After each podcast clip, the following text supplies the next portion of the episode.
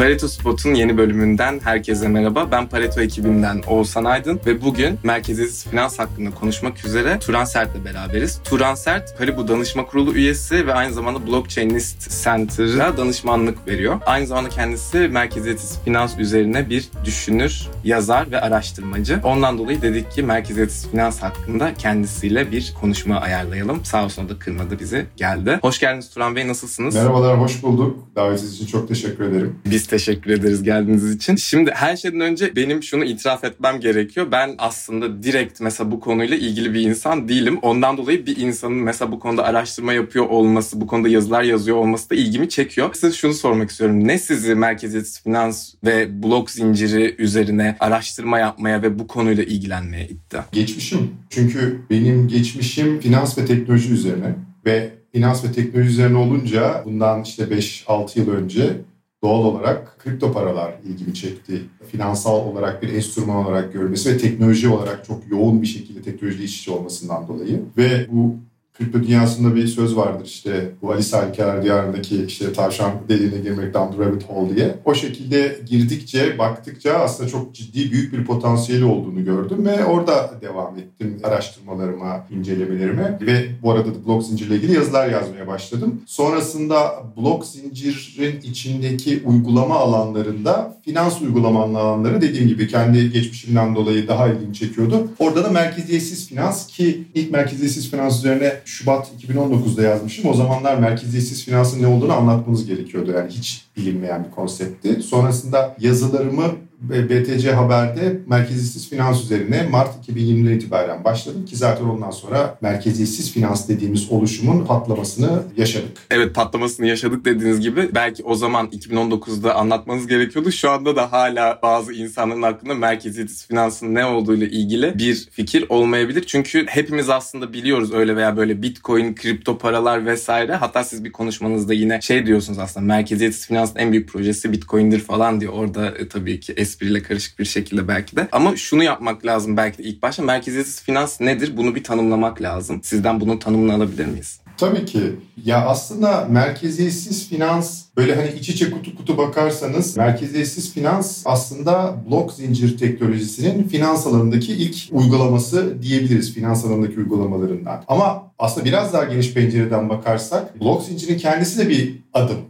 Nasıl bir adım? Dijitalleşmenin içinde bir adım. Biz sonuçta ben biraz daha 40'larını geçmiş biri olarak fiziksel olarak dijital öncesi fiziksel dünyayı yaşadım ve fiziksel dünyadan dijitalleşmeye geçme öyle hani bugünden yarına olmayan 30-40 yıllık bir süreç benim hayatım boyunca yaşadığım önce fiziki olarak sonra dijital olarak işte şu anda blok zincirde o dijitalleşme içinde bir evre ve çok kısaca bahsedersek dijitalleşme bizim hayatımıza normal fiziki engellerin katmasıyla birlikte çok ciddi avantajlar getirdi. Bu avantajlar işte hız, rahatlık, kullanım kolaylığı özellikle mobil telefonların çıkmasıyla birlikte ve e, özellikle iletişim alanından başlayarak ilişkilerimizi dijitalleşmeye götürdük. Ve buraya kadar çok güzel. Ancak dijitalleşmenin belli bazı sorunları vardı. O sorunlar özellikle dijital dünyanın büyük bir köy gibi olmasından bahsedersek ciddi olarak güven anlamında bir e, sıkıntı vardı karşıdaki kişiyle da ikili ilişkilerinizde. Bu özellikle ekonomik faaliyetlerde ciddi bir sıkıntı, handikap yaratıyordu. Ve burada finans kurumları e, aslında çok güzel pozisyon aldılar ve dijitalleşmeyi kullanarak o güven olan kişilerin dijital dünyada güven ihtiyacını karşılayarak çok ciddi bir büyümeye gittiler bu dijitalleşmeyle birlikte. Ancak tabii bu büyümeyle birlikte belli sıkıntılar da gelmeye başladı. O da kullanıcılar bazında baktığınızda rahatlıkla birlikte artık kullanıcılar başka şeyler de istemeye başladılar ve kişiden kişiye daha iletişim veya ekonomik faaliyetlerin olmasındaki bu aracılar sıkıntı yaratmaya başladı. E, sıkıntıların nedenini baktığımızda daha çok işte maliyetlerin yüksek olması, ciddi bürokrasilerin olması, işlemlerin yavaş olması, çok ciddi bir kesimin dünyada hala finansal sisteme erişiminin olmaması gibi sıkıntılar vardı. Bu nedenle ekonomik ilişkilerimizde hep yani bankaları veya finansal kurumları kullanırken zorlandık. Ama dijitalleşme maalesef bu konularda fazla yardımcı olamadı başlangıçta. Ki bu da dediğim gibi bir evrimdir ve evrimin ilk başında rahatlık geldi ama sıkıntılar var. Dijitalleşmenin en büyük sıkıntısı aslında şuydu. Güvenli bir şekilde işlem yapabilmek ve değer tutabilmeyi maalesef dijital dünyada yapamıyoruz. Çünkü sayılardan oluşan, sayısal sıfır birlerden oluşan bir dünyada özellikle kopyalama gibi bir durum olduğu noktada herhangi bir değeri tutabilmek, tekilleştirebilmek mümkün değildi. İşte burada o süreç içindeki evrimin parçası olarak blok zincir teknolojileri tekilleştirmeyi sağladı. Yani dijital dünyada herhangi bir varlığın tek olarak kopyalanamaz olarak, değiştirilemez olarak tutulmasını sağladı. Bu blok zincir teknolojisinin ve blok zincir teknolojisi derken bu teknolojinin kullanım alanındaki ilk alanı da Bitcoin'dir uygulamalı olarak 2009'da başlamasıyla. O yüzden hep tartışılır işte Bitcoin midir, blok zincir midir? Ben ikisini bir arada görüyorum zaten. Ve Bitcoin ile birlikte bu süreç başladı. Tabii Bitcoin kendi özelinde bilenler, bilmeyenler şöyle tanımlanabilir. Tamamen bir dijital altın benzeri bir para olmaya ve para anlamında bir güven teşkil etmek üzerine fokuslanmış bir topluluk, blok zincir, para ne derseniz deyin. Yani öyle bir şey. Ama bu para transferi aslında ekonomik ilişkilerdeki en basit işlem. Yani bir taraftan diğerine sınırlar olmadan para transferini yapmak. E-mail göndermekten bir farkı yok baktığınız zaman. E-mail göndermek parasız ama para transferi ciddi olarak maliyetlerin, sorunların, sıkıntıların, yavaşlıkların olduğu bir e, alanda. Dediğim gibi bunu Bitcoin, bu blok zincir teknoloji bunu çözdükten sonra ama burada durmak istemedi topluluk. Ve dediler ki ya tamam para transferini çözdük ama diğer alanlarda da bu aracıları ortadan kaldırabiliriz. Ve böylece maliyetleri düşürebiliriz, bürokrasiden kaçabiliriz, çok daha fazla insanı içeriye alabiliriz dünyada erişimi olmayan. İşte bu hareketle birlikte Bitcoin buna uygun olmadığı için ikinci bir blok zincir doğdu. O da Ethereum ve Ethereum'un doğuşuyla birlikte o altyapının oluşmasıyla birlikte tamamen finansın her alanının merkeziyetsiz aracılardan farklı olarak kullanılması. Şimdi merkeziyetsiz cümlesini çok kısa açacağım. Dediğim gibi bu merkeziyetsiz finansın doğuşu. Ethereum doğuşu 2015'lerdedir ama altyapının kurulması belli bir vakit aldı. Sonrasında merkeziyetsiz finansın dediğim gibi patlaması da 2010-2020 yıllarında, 2020 yıllarıyla birlikte oldu. Orada şeye dikkat etmek lazım. Yani merkeziyetsiz ne demek? Aslında biraz ondan bahsetmek lazım. Aracıların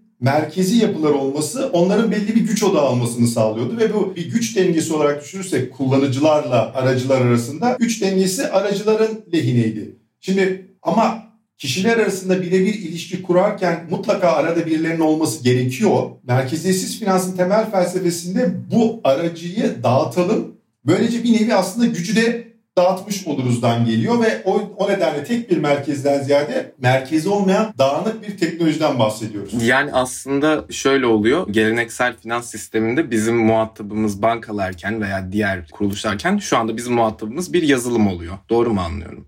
Doğru, doğru. Yani aslında özünde bakarsanız peer-to-peer dediğimiz kişiden kişiye iletişimin ekonomik faaliyeti sağlayan belli yazılımlar var. Yani siz aslında bu merkeziyetsiz finans içinde bu bankalara falan ihtiyaç duymadan para verebiliyorsunuz, para alabiliyorsunuz, borçlanabiliyorsunuz. Yine dediğiniz gibi böyle insanlara para aktarımı yapabiliyorsunuz. Hatta bu yer yer artık şeye kadar gidiyor. Bir mülkiyet veya atıyorum bir şeye sahip olmanın dijital olarak temsiline kadar gidiyor gibi gözüküyor. Doğru. Peki yani neden önemli ve neden böyle bir şeye ihtiyaç duyduk biz tam olarak? Dediğim gibi bu bir evrimdi, bir gelişimdi ve burada ihtiyaç duymamızın temel nedeni hani az önce de biraz bahsetmeye çalıştığım gibi klasik finansın sıkıntılarının olmasıydı ve bundan artık kullanıcıların bir nevi bu sıkıntıları aşmak istemesinden. Yani dijitalleşmenin gelmesiyle birlikte biz aslında ilk başta fiziki dünyayı replike etmeye çalıştık dijital dünyada. Yani ne yaptık? İşte bankaya gidip para transferi yaparken artık aplikasyonları kullandık ama gene arada bir bir banka vardı. Dediğim gibi o bir adımdı. Şimdi artık bankalara ya da finans kurumlarına ihtiyaç olmadan bunun yapılabileceğinin keşfedilmesiyle birlikte ciddi maliyet avantajları geldi.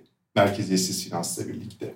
Yani kullanıcı için en önemli konulardan biri dediğim gibi maliyet konusunda yani şöyle bahsedeyim size. Şu anda mesela dedik ya mevduat yapabiliyorsunuz, kredi verebiliyorsunuz, hisse senedi veya token alıp satım yapabiliyorsunuz. Bunları merkezi yapan yerler de var mevcut borsalar gibi Türkiye'de ve dünyada bildiğimiz kripto para alım satım platformları gibi bir de bunu merkeziyetsiz olarak yapan yazılımlar da var. Şimdi çok ufak bir örnek belki biraz daha açıklayıcı olur. Amerika'da dünyanın işte Amerika'nın en büyük borsası halka açık Coinbase. Yaklaşık 60 milyar dolar gibi bir piyasa değeri var. Ve Coinbase'de 3000 kişi çalışıyor. Şimdi bunun muadili olarak merkeziyetsiz finansta Uniswap diye bir girişim var. Şu anki piyasa değeri 13 milyar dolar. Çalışan sayısı Ocak ayında 11 kişiydi. Şu anda herhalde 20 ya da 30 olmuş. Hadi ya. Şey oldukça büyük bir uçurum var çalışan sayısı ve hacim arasında böyle. Peki ya şimdi diyorsunuz ki evet daha ucuz aslında bir şey sağlıyor. Böyle bir avantajı var. Bu ama dediğim gibi birinci avantajı. Onun dışındaki başka pek çok avantajı. Evet evet yani, ben de onu soracağım. Tabii, Nasıl avantajlar var? Ya coğrafi sınırların olmaması ve maalesef şu anda mevcut finans sistemindeki coğrafi yani finans kurumlarının coğrafi sınırlarla sıkışmasından kaynaklanan ciddi dediğim gibi bürokrasi, gecikme gibi konular var ki aslında hani Bitcoin'in çıkmasının nedeni de buradan kaynaklanmakta. Baktığınızda o zamanlar bir ülkeden diğerine para göndermek istediğinizde birkaç gün süren bir Swift sistemi kullanıp en azından şey 100 dolar bir maliyeti vardı bunun.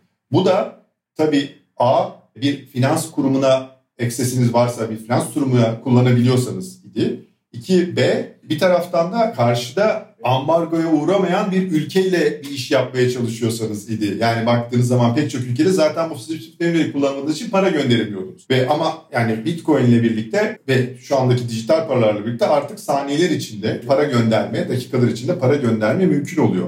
Bunun getirdiği çok ciddi bir şey var. Ama bunun herhalde şöyle de bir şey oluyor. Aslında bu sınırların kalkması vesaire evet güzel bir avantaj ve dediğiniz gibi aradaki o aracı kurumu da kaldırmış oluyoruz ama bir noktada bazı risklere de yol açıyor. Mesela işte bu kara para aklama gibi bir şeylerin belki de bu merkezi finansta belki daha rahat yapılabileceğine dair de böyle yazılar var. Bu konu hakkında ne düşünüyorsunuz? Mesela bazı dezavantajları da var mı? Çünkü IMF mesela operasyonel siber ve yönetimsel riskler olarak galiba bunu üç ana baş başlığa ayırmıştı Ekim'in başında yayınlanan raporda. Burada operasyonel olarak mesela ağ sıkışmalarından bahsediyor ve buna bağlı olarak bu yoğunluktan dolayı aslında fiyatların gereğinden fazla arttığı da ifade ediliyor. Aynı şekilde siber saldırılardan bahsediliyor ve kripto varlıkların basım ve dağıtımın aslında şeffaf olmaması gibi bir sorun da söz konusu.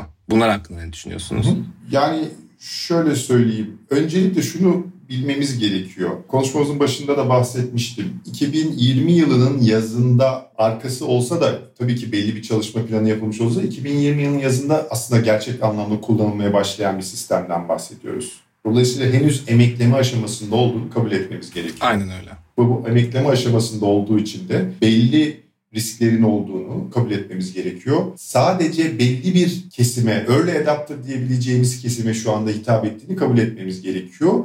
Ama bu alanda bakın unutmayın en kritik konu burada teknolojik hız ve bu anlamda klasik finansın merkezi finansla yarışması mümkün değil. Çok ciddi bir hızda büyüyor ve çok ciddi olarak rekabetle birlikte teknolojik gelişmenin olduğunu görüyoruz. Bunu bir yılda bile gördük. Ne kadar çok geniş kesimlerce kullanılırsa o kadar çok adaptasyonu artacak. Yani şimdi riskler olarak, operasyonel riskler olarak bahsettiğiniz işte ağ sıkışması dediniz. Bununla ilgili olarak o kadar çok çalışma var ki yani gerek dikey olarak Ethereum ağının üzerine ölçekleme ile ilgili yeni çözümler, gerek Ethereum ağının kendisinin tek bir ağdan 64 ağ çıkması gibi bir planın önümüzdeki yıl geçecek olması zaten burada bir büyüme ölçeklenme anlamındaki o bahsettiğimiz sıkıntıyı bertaraf edecek bir çözüm. Ha bu da önemli değil. Bakın teknoloji dediğiniz zaman, rekabet dediğiniz zaman Ethereum ağıyla kısıtlı değiliz.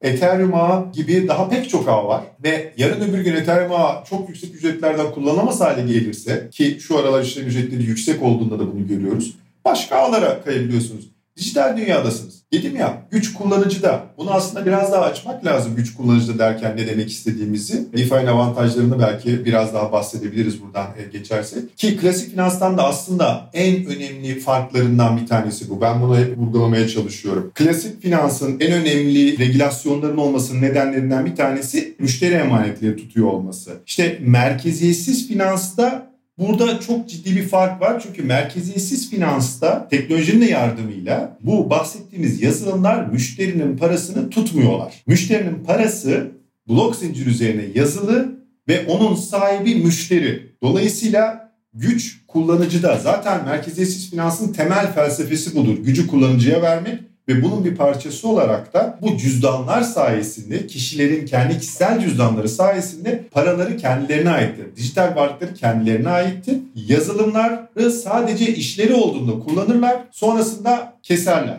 Dolayısıyla regülatif olarak baktığınızda bu merkeziyetsiz finans yazılımlarının çok daha hafif bir şekilde regüle edilebileceğini görüyoruz ve güç kullanıcıda, sorumluluk da kullanıcıda gibi bambaşka bir felsefe. Yani temelden, kökten finansı değiştiren bir felsefeden bahsediyoruz. Burada. Evet, şimdi şöyle bu merkeziyetsiz finansı daha az regüle edilebileceğinden bahsediyoruz falan diye ben de tam o konuya gelmek istiyorum regülasyonlara. Çünkü aslında sanki orada kaynayan bir kazan var gibi böyle regülasyonlarla ilgili hani bu konudaki aktörlerin de böyle ağzının sulandığını da böyle görüyor gibiyiz yani. Çünkü hani o hükmedilemeyen bir şey gibi ülke gibi böyle orada bir şey böyle gelişiyor. Onu da regüle etme isteği istemsel olarak var. Çünkü bu aslında kullanıcılara verilmesi bu sorumluluğun şöyle de bir şey getiriyor sanırım. Hani bir şey olduğunda saldırı olduğunda veya bir şey olduğunda şeyin garantisini veremiyorsunuz. Hani kim bunun sorumlusu şimdi? Kullanıcının parası gitse kaybolsa falan kim sorumlusu olacak? Çünkü bir kuruluş yok bizim sorumluluk yükleyebileceğimiz. Ondan dolayı sanırım böyle bir regülasyon amacı var dediğim gibi. Şimdi şunu sormak istiyorum. Regülasyonlar bu konuda nasıl olmalı? Merkeziyetsiz finansa yönelik regülasyonlar ve nasıl DeFi'yi merkeziyetsiz finansı iyileştirebilir? Şöyle dediğim gibi henüz emekleme aşamasında olan bir sektörü hemen regüle etmeye kalktığınızda sektörde inovasyonu öldürme gibi bir sıkıntınız var. Yani tabii ülke olarak bunu yapabilirsiniz bir sıkıntı yok ama bunun inovasyonu öldüreceğini düşünen başka ülkelerin bu konuda daha geniş, daha rahat bir gelişme ortamı verdikleri noktada daha ileriye geçtiklerini, ileriye çıktıklarını, ön plana çıktıklarını göreceksiniz. O nedenle zaten diyorum yani geniş kesimler için şu anda kullanmaya hazır değil. Bunun için belli teknolojiler gelecektir. Bunlar geliyor zaten. Keza burada kullanıcıları eğitmek, kullanıcıları varlıklarını saklamak, onlara bu konularda danışmanlık vermek anlamında aslında bir nevi klasik finansın da belli paylar, belli görevler düşebilir. Burada belli fırsatlar çıkabilir klasik finanstaki oyuncular için baktığınız zaman. Yani regülasyon kısmını klasik finans oyuncularının daha halledebileceği, diğer alanlarda DeFi'nin yani altyapı olarak DeFi'nin kullanılacağı bir dünyanın da olması mümkün. Burada dediğim gibi regülasyonları şu noktada biraz daha bu sandbox denen daha şeffaf ortamlar için düşünmek veya belli birkaç sene daha bekletmek çok daha olumlu olabilir inovasyon, inovatif olarak gelişmek için. Ne, neden bunu diyorum? Bunun nedeni henüz daha merkeziyetsiz finansla ilgili yapılabilecek potansiyeli daha bilmiyoruz. İş modelleri de daha yeni yeni çıkıyor. Çok daha farklı modeller de çıkabilir. Bunun nedeni de fiziki olarak engelimiz olmadığı için tamamen dijital bir dünyada olduğumuz için dijital dünyanın getirdiği iş modellerini anlayabilmek, algılayabilmek zor. Daha hala biz mevcut iş modellerini replike etmeye çalışıyoruz burada merkeziyetsiz finansta. Bunu çok basit medyanın 20 yıl önceki haliyle şu anki haliyle aslında benzetebiliriz. Eskiden basılı medya vardı biliyorsunuz. İnternet gelince ne oldu? İlk başta o basılı şeyi PDF gibi internet sitesine koydular ve ne yaptılar? Replikeyle başladı. Sonra ne oldu? Yavaş yavaş haberler gelmeye başladı. Arkasından yeni iş modelleri nasıl çıktı? Kullanıcıyla daha interaktif olarak işte onlara yorum yazdığı modeller çıktı. İşte reklam modelleri vesairesi şu anda baktığınızda yani dijital taraf zaten o basılı tarafı tamamen kat be kat geçmiş durumda benzerini finansta yaşamamamız için hiçbir şey yok. Hiçbir neden yok. Dediğim gibi bunun ama zamanla olacağını bilmek lazım. İnovasyonu regülasyonla bir yerde sınırlayabilirsiniz. Ama dediğim gibi bu dünyanın hedef kitlesi tüm dünya. Yani global. Coğrafi sınırlar yok. Siz burada bunu önlediğiniz noktada bu su yoluna akar bulur misali girişimler, ekosistem başka yere kayacaktır. Ve inanın bu alanda, blok zincir alanında, dijitalleşme anlamında, merkeziyetsiz finans anlamında İsviçre, Singapur gibi çok ciddi olarak bu alana, Dubai gibi bu alana yatırım yapan ve bu alanı teşvik eden ülkeler var. Onlara açıkçası Kuzey Kara gibi yasaklayan bir ülke olmaktansa İsviçre, Singapur gibi daha inovasyonu teşvik eden bir ülke olmayı ben tercih ederim. Şahsen ben de tercih ederim. Yani diyorsunuz ki çok acele etmeyin. Ağacın bir dalları çıksın sonrasında budamayı yaparız. Ama şu anda daha. Tabii ki. Tabii ki. Bu arada bu dediğim yanlış anlaşılmasın. Yani regülasyonla vergilendirme bazen yanlış anlaşılabiliyor veya karıştırılabiliyor. Benim bahsettiğim inovasyon. Yoksa vergilendirme anlamında kazançların buradaki bu sektörden kazançların vergilendirmesi konusunda ben çok büyük bir sorun görmüyorum. Bunun yapılması çok normal ama dediğim gibi regülasyon kısmının biraz daha zaman verilmesi, biraz daha bekle gör. Ki mesela kripto paralarda bu yapıldı biliyorsunuz. Yani 2009'da çıkmasına rağmen kripto paralarla ilgili olarak düzenlemeler ki onlar bile yeni yeni yapılıyor. Devletler genelde başka öncelikleri olduğu için onları biraz daha bekle gör politikasıyla sona attılar. Şimdi mesela regülasyonların kaynayan kazan dediniz. Haklısınız. Orada ilk olarak mesela şu anda IMF ve Amerika tarafından ilk regülasyona tabi olması gereken alan olarak stabil paralar e, geliyor. Stabil paraları bilmeyen dinleyicilerimiz için çok kısa olarak bahsedersek kripto para ve ama arkasında bir döviz rezervi olan ona birebir bağlı para anlamına geliyor. Bunlar işte genelde dolar cinsinden var. İşte Tether diye geçiyor. Belki bilenleri vardır. USDC diye geçiyor. DAI diye geçiyor. Bunların arkalarında bir itibari paraya bağlı, değeri ona birebir bağlı olarak kullanılan kripto paralar. Şimdi ilk olarak düzenleme gördüğüm kadarıyla o alanda Anladım. E şimdi tamam düzenlemeler dedik birazcık zaman verelim. Zamanla bunları zaten konuşuyor oluruz dediniz. Aslında haklısınız da yani sosyal medya ile ilgili düzenlemeler bile aslında son senelerde böyle yankılanıyor. Hani aslında hayatımızda böyle olan bir şey. Birdenbire bu kadar düzenlemeye koşmak şu anda düşününce çok da mantıklı gelmedi. İnovasyonu gerçekten öldürebilir gibi. E şimdi burada tamam dedik yeni bir şey şu anda filizleniyor aslında. Çok küçük bir hacmi var, şeyi var. İşte daha büyüyor, daha early adapter'lar bunu kullanıyor dedik. Ama şöyle yapalım birazcık hani ileriye doğru böyle bir bakalım ve merkeziyetsiz finansın geliştiği ve hakimiyetini güçlendirdiği bir ekonomi ve finans dünyası hayal edelim şimdi. Mesela sizce bu bağlamda merkeziyetsiz finansın güçlendiğini varsayarsak finans sisteminin geleceği nasıl olacak? Burada merkeziyetçi mi diyeyim geleneksel finans sisteminin yeri ne olacak sizce? Nasıl bir finans ekosistemi bizi bekliyor? Tabii ki. Yani orada çok sık verilen bir örnek vardır. Eskiden mektupla haberleşirken PTT vardı. Şimdi hala PTT var kullanılıyor ama biz de e-mail gönderiyoruz gibisinden. Yani finans kurumları yok olacak, bitecek, mahvolacak gibi bir durum yok. Ben olaya sadece merkeziyetsiz finans açısından değil biraz daha geniş perspektiften bakılmalı gibi düşünüyorum. Yani finans kurumları için ben bu bankalar özellikle için 3 tane temel tehdit slash fırsat görüyorum. Bunlardan bir tanesi kişiden kişiye peer to peer dediğimiz merkeziyetsiz finans ki ondan bahsederiz ama iki tane daha bence kritik gelişme var finans dünyası için. Bunlardan bir tanesi teknoloji devlerinin getirdiği finans dünyasına inovasyonlar ve teknoloji, dijital paralar. Ve burada da başı malum Facebook çekiyor. Facebook'un getirdiği işte Libra olarak başlayıp sonra DM olarak devam eden parası yakında çıkacaktır. Neden bir sıkıntı olabilir? Ondan da bahsedeyim. Facebook'un dünyada 2.7 milyar kullanıcısı var ve bu 2.7 milyar kullanıcısının her an elinin altında. Yani o kişilere ulaşabiliyor. Malum finans dünyasında parakemlileri de hep önemli olan son kullanıcıya kimin ulaştığıdır. Ve onların böyle bir gücü var. Ve bu kullanıcıya kullandıkları aplikasyonlar üzerinden başka insanlara para gönderebilmek, ticaret yapabilmek konusunda bir alternatif olarak bu dijital parayı sunmaları gibi bir durum söz konusu. Bu Facebook'un yanında PayPal'ı, Amazon'u vesaire bunların hepsi de benzer şekilde kendi bir şekilde dijital paralarıyla gelecekler ve finans alanında çok daha kullanıcıların finansal faaliyetleri zaten ticari faaliyetlerini yapıyorlar ama onun yanında eşleniği olarak finansal faaliyetleri şu anda bankalar yaparken oraya da göz koyuyor olacaklar. Bu merkeziyetsiz finans dışında bankalar için ikinci bir tehlike. Üçüncü olarak da Merkez Bankası dijital paraları geliyor. Merkez Bankası dijital paraları aslında merkeziyetsiz değil tam tersi. Yani merkeziyetsiz finansın ya da kripto paraların tam zıttı paralar. Merkezi paralar ama Merkez Bankası tarafından çıkartılıyor ve farkı normal aslında bildiğimiz itibari para dediğimiz şu an kullandığımız paraya çok benzese de çok ciddi farklılıkları olan ve daha programlanabilir paralar olacaklar bunlar. Dolayısıyla merkez bankalarına ve devletlere çok farklı ekstra güçler getiriyor olabilecekler birincisi. İkincisi vatandaşlara aslında direkt ulaşabilme imkanı olacak. Devletler veya merkez bankaları bunu kullanacaklar mı kullanmayacaklar mı şu anda henüz konsept aşamasında olduğu için bilmiyoruz. Ancak çok rahat bir şekilde vatandaşların nasıl bir bankada hesap açıp IBAN'ınız varsa Merkez Bankası'nda da IBAN'ınızın olduğu noktada sizle ilgili belli bilgilerin olduğu noktada direkt vatandaşa ulaşabilme imkanı veriyor merkez bankalarına. Dolayısıyla ne oluyor baktığınızda? Bankalar için şu an ulaştıkları, dokundukları müşteriye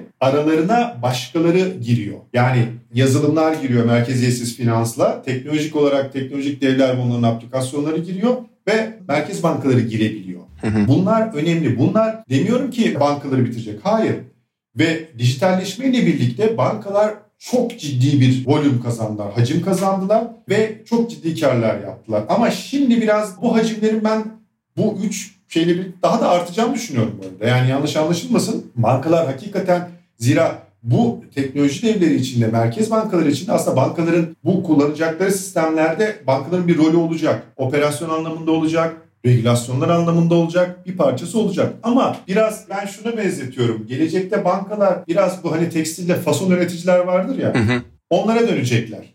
Yani son kullanıcıya ulaşmayacaklar. Son kullanıcıya başka olacak. Bankalar daha arkada volüm yani yüksek volümlü iş yapacaklar ama kar marjları ciddi olarak düşecek geleneksel finansı. Ben bunu çok da uzun bir olmayan bir vade içinde göreceğimizi düşünüyorum. O anlamda hep de şunu söylüyorum. Büyükdere Caddesi'nde gezerseniz o plazalar vardı. Evet. Bankaların hepsi orada.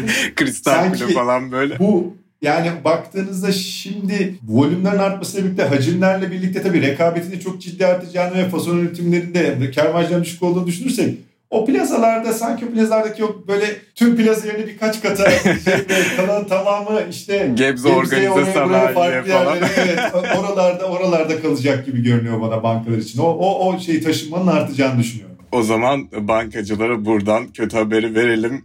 Artık birazcık şehir dışına onlar çıkıyor olacaklar. Evet biraz e, şehir dışına çıkabilecekler. Belki arabaların modelleri biraz daha değişecek vesaire gibi. Biraz daha maliyet hassasiyeti gelecek gibi geliyor bana. E, bakalım göreceğiz ilerleyen yıllarda diyelim. Şöyle şimdi aslında bir iş dünyasında da hafiften böyle bir giriş yaptık. Bankacılık nasıl değişecek vesaire. Burada mesela aslında COBİ'lere ve girişimlere falan da ciddi aslında merkeziyetsiz finans faydalar sağlayabilecek gibi gözüküyor. E, iş dünyası için mesela nasıl sonuçları olur merkeziyetsiz finansın? Şimdi e, iş dünyası için merkezi merkeziyetsiz finans üzerinde bahsediyorsak iş dünyası için ve kobiler için aslında bu yavaş yavaş görülmeye başlandı ama daha henüz tomurcukları çıkıyor gibi diyebiliriz. Yani şu anda mesela merkeziyetsiz finansa çok ciddi bir talep oldu. Yani şöyle söyleyeyim, talebi de şöyle anlatmak mümkün. Ben ilk yazımı yazmaya başladığım zaman geçtiğimiz yıl işte Mart bir önceki yıl yazdım da sonrasında düzenli olarak yazmaya başladığım Mart ayında 2020'nin 250 milyon dolar gibi burada bir mevduat yani insanların varlığı vardı, dijital varlığı vardı. İşte 1 milyar dolar oldu wow diyorduk. Birkaç ay önce Haziran ayında bu rakam 100 milyar dolara çıktı. Bir yıl içinde. Ve şu anda 200 milyar dolar. Yani ciddi bir büyüme var. Çok ciddi bir imelenme var ama hala spekülatif. Yani bu spekülatiften kastettiğim işte internetin ilk çıktığı zamanlarda ticarileşmeyle birlikte işte 2000'li yıllarda bir internet bubble olmuştu. Orada ciddi olarak yatırım akmıştı ve yatırımlardan sonra belli projeler başarıya ulaştı. Çoğu proje battı. Aslında bu şu anda orada daha spekülatif. Evet, dot-com boomundan. Evet, dot-com boomundan. Şimdi bunun benzerini şu anda görüyoruz. Yani spekülatif olarak buraya bir gelecek olduğu görülüyor, potansiyel olduğu ve projeleri bu anlamda ciddi yatırım artmasıyla birlikte bu sistem kullanılıyor. Mesela kredilendirme diyoruz. Krediyi neden alıyor bu dünyadaki insanlar? Kredi aldıklarında aldıkları krediyle daha fazla yatırım, daha fazla e, işte token alabilmek. Yani daha spekülatif hareketler. Gerçekten ihtiyacı olduğu için alan şu anda az. Bunlar yavaş yavaş gelmeye başlıyor. Mevduat anlamında da mesela Coinbase şöyle bir şey yaptı Amerika'da. Lend diye bir program başlattı ama SEC şu anda durdurdu onu. Amerika'da malum biliyorsunuz kredilere mevduat yaptığınızda %0.5 faiz alırsanız alamıyorsunuz. Yani %0.5'i bile vermiyorlar şu anda para bolluğunda. Ama Coinbase USDC yani Amerikan dolarına bağlı USDC stabil parasını mevduat olarak koyan COBİ'lere %4 faiz vereceğini açıkladı. Arada inanılmaz bir fark. Evet. İşte bu yavaş yavaş kullanım olarak ha SEC bunu durdurdu. Coinbase çünkü merkezi bir yapı ve halka açık bir şirket olduğu için SEC şu anda durdurdu. Ama mesela merkeziyetsiz finans kuruluşları bunu veriyorlar. Ve burada sizin az önce bahsettiğiniz DeFi'de merkeziyetsiz finanstaki işte kara para vesaire gibi konuları da halleder şekilde. Halleder şekilden kastettiğim şu. Bu COBİ'lerin vesairelerin kullanabileceği alanlarda daha merkeziyetsiz finans herkesin kullanabileceği bir alanken içinde bankaların müşterini tanı ilkeleri KYC, AML dediğimiz ilkelerini kullanarak yapılan ayrı alanlar da oluşturuluyor ve burada da COBİ'lerin ve diğer işletmelerin kullanımına açık yerler oluyor. Yani daha ne denir? Ben onu şey diye bahsediyorum. Yani DeFi halk plajıysa bu böyle özel özel havuzlar oluşturuluyor ve o e, evet beach club ya da daha böyle havuz gibi daha temiz suyu temiz havuzlar orada mesela COBİ'lerin ya da bu regüle edilmiş işletmelerin rahatça güvenli kullanabileceği kloru yapılmış temizlenmiş havuzlarda oluşturuluyor kurumlara şey yapabilmek için. Bunlar yavaş yavaş geliyor.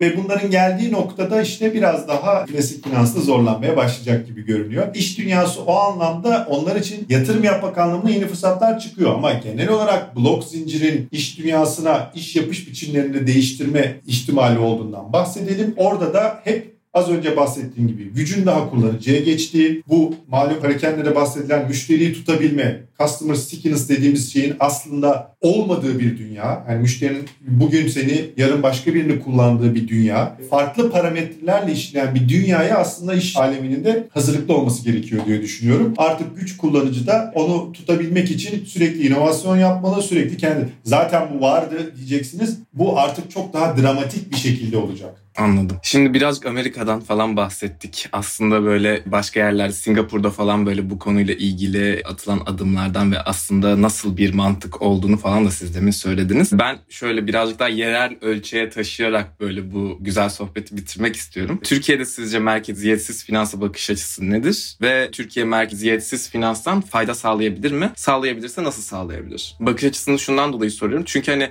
dijital bir şeyden bahsediyoruz ve mesela bu NFT'lerle vesaire böyle aslında o dijital dünya ile fiziksel dünya arasında böyle bir aslında köprü kuruluyor yavaş yavaş. Aslında siz bazı konuşmalarınızda falan da ifade ediyorsunuz. Hani bu digital identity işte e, metaverse'ler falan böyle yeni şeyler oluşuyor aslında. Bundan dolayı böyle birazcık garip ne oluyor ya uf nereden çıktı bu gibi böyle bir algı da olabilir mi diye düşünmüyor değilim Türkiye'de. Ondan dolayı hani siz işin içinde olduğunuz için daha iyi bilirsiniz diye size sorayım dedim. Tabii doğru doğru. E işte orada hani gerek iş dünyası gerek kamu otoriteleri ne baktığımızda hep tabii belli tecrübeye, iş tecrübesine sahip insanların geldiği bir noktada hani söz sahibi olduğu kurumlardan bahsettiğinizde insan doğası çok normal olarak her olayı geçmişiyle ve tecrübeleriyle tartmaya çalışıyor. Ve ben de dahil olmak üzere aslında geçmişim ve tecrübelerimiz fiziki dünya parametreleriyle devam ederken şimdi tamamen dijital bir dünya çıkıyor ve bunu anlamakta çok zorlanıyoruz. Buna adapte olmakta yavaş yavaş işte dijital telefonlarla vesaire olsa da o tamamen dijital bir dünyayı anlamakta çok zorlanıyoruz. Bunu ben hep şöyle anlatıyorum. Mesela hani yatırım aracı olarak altın kullananlar var ama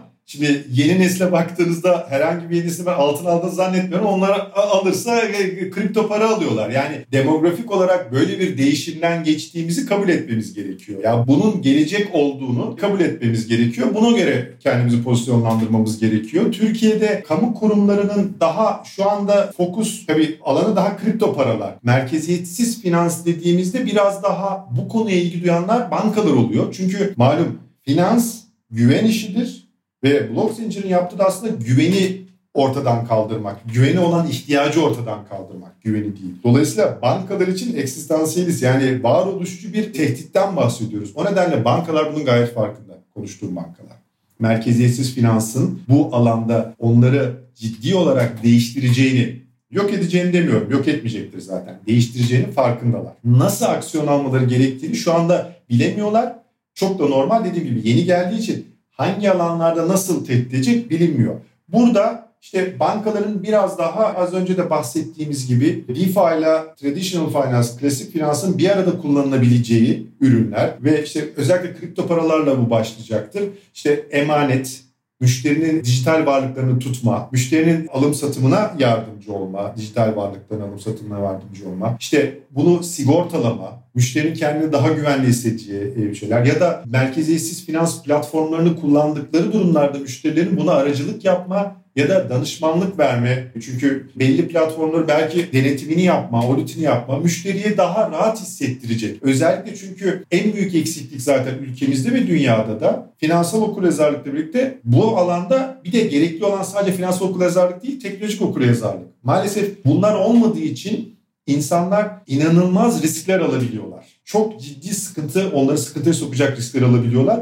Bu alanda çok ciddi bir potansiyel var. Bankaların ben bu potansiyelin farkında olduklarını ama henüz nasıl bunu gerçekleştirebilecekleri konusunda daha oturmadığını düşünüyorum. Kamu otoriteleri de dediğim gibi şu anda daha ağırlıklı olarak kripto para konseptinden bakıyorlar. Yani merkeziyetsiz finans olarak bakış açısını ben daha görmedim ama bu da normal. Dediğim gibi belki de daha hayırlısı. Biraz daha bekleyerek görüp ondan sonra aksiyon almaları, biraz daha bu konuyu öğrenmeleri ülkemizde de bu konuların gelişmesi anlamında bir fayda sağlayabilir diye düşünüyorum. Anladım. Teşekkür ediyorum cevaplar için. O zaman genel olarak bir toparlamak gerekirse merkeziyetsiz finansın aslında gelecek olduğu konusunda hemfikiriz. Ama sadece nasıl gelişeceği, ne tarafa yöneleceği veya nasıl değişimlere yol açacağı, nasıl regüle edilmesi gerektiği gibi sorunlar, dezavantajları ileride nasıl şekillenecek, avantajları ne kadar artacak veya ne kadar azalacak bunların hepsi aslında zaman içinde hep beraber göreceğimiz şeyler olarak ön plana çıkıyor diye yorumluyorum buradan. Böyle görüntülüyorum.